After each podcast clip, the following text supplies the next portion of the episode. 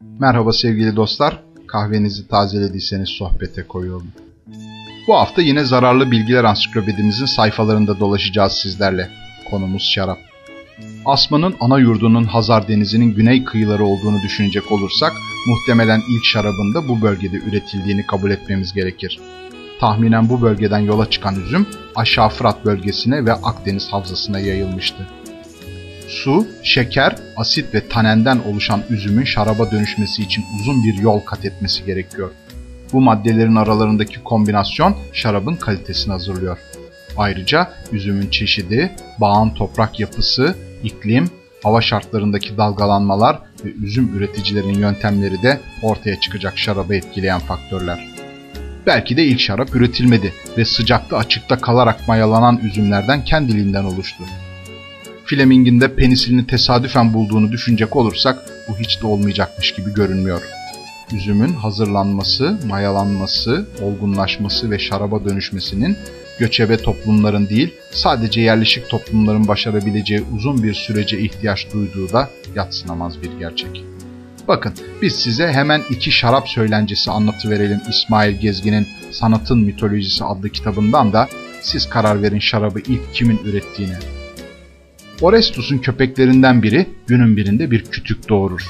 Orestus kütüğü toprağa gömer ve iri üzümler veren bir asma kütüğü çıkar topraktan. Orestus da doğan oğlunun ismini topraktan doğan bitki anlamına gelen Oineus koyar.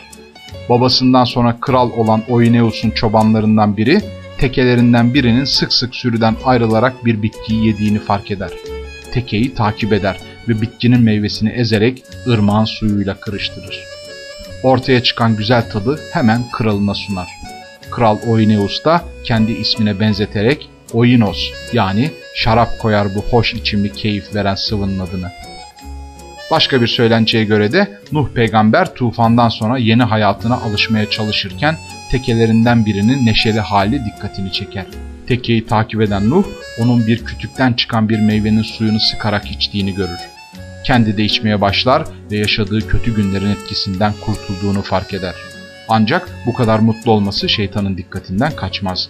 Nuh'u takip eden şeytan olayı görür ve asmayı kurutur. Asmanın kuruması Nuh'u çok üzer. Onun yalvarmalarına daha fazla karşı koyamaz şeytan ve bir anlaşma önerir Nuh'a. Bazı hayvanların kanını kütüğün dibine dökerse meyveyi yeniden canlandıracağını söyler. Nuh kütüğün dibine kedi, köpek, aslan, papağan, horoz ve ayıdan aldığı kanları döker ve meyve tekrar canlanır. İşte bu yüzden rivayet o ki bu asmanın suyundan içenler köpek gibi kavgacı, kedi gibi yaygaracı, horoz gibi gürültücü, papağan gibi geveze, aslan gibi güçlü olur ve ayı gibi de horlarlarmış. Şarap deyince aklımıza asma ağacı ile sembolize edilen Dionizos geldi. Yunan mitolojisinin şarap tanrısı ellerinde şarap kadehleri ve vahşi hayvanlarla müzik ve dans eşliğinde erotik gösteriler yapan müritleriyle dolaşır sürekli. Bu haliyle düzeni, bilgeliği temsil eden Apollo'nun karşısında bir anti kahraman gibidir Dionizos. İşte bu şarap tanrısını Naxos adasına gitmek üzere bindiği gemide köle olarak satmak için kaçırmaya çalışır korsanlar.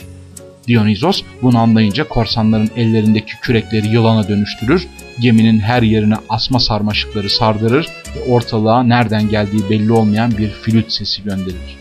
Korkudan çıldıran korsanlar denize atlayıp kaçmakta bulurlar çareyi ve hepsi birer Yunus'a dönüşür. O günden beri Yunusların pişman olmuş korsanlar olduklarına ve bu nedenle de insanlarla dost olduklarına inanılır. Tüm bunlar rivayet. Gerçekse dolu tası eğri tut ama içindekini dökme diyorsun diyerek güzellikleri günahla sarmaladığı için Tanrı'ya sitem eden Ömer Hayyam'ın dizelerinde ve amber renkli tek bir kadehten sevgiliyle loş ışıkta paylaşılan şarabın baş döndürücü dinginliğinde yatıyor. Bir dahaki buluşmamıza kadar kahveniz sıcak, sohbetiniz koyu olsun. Sevgiyle.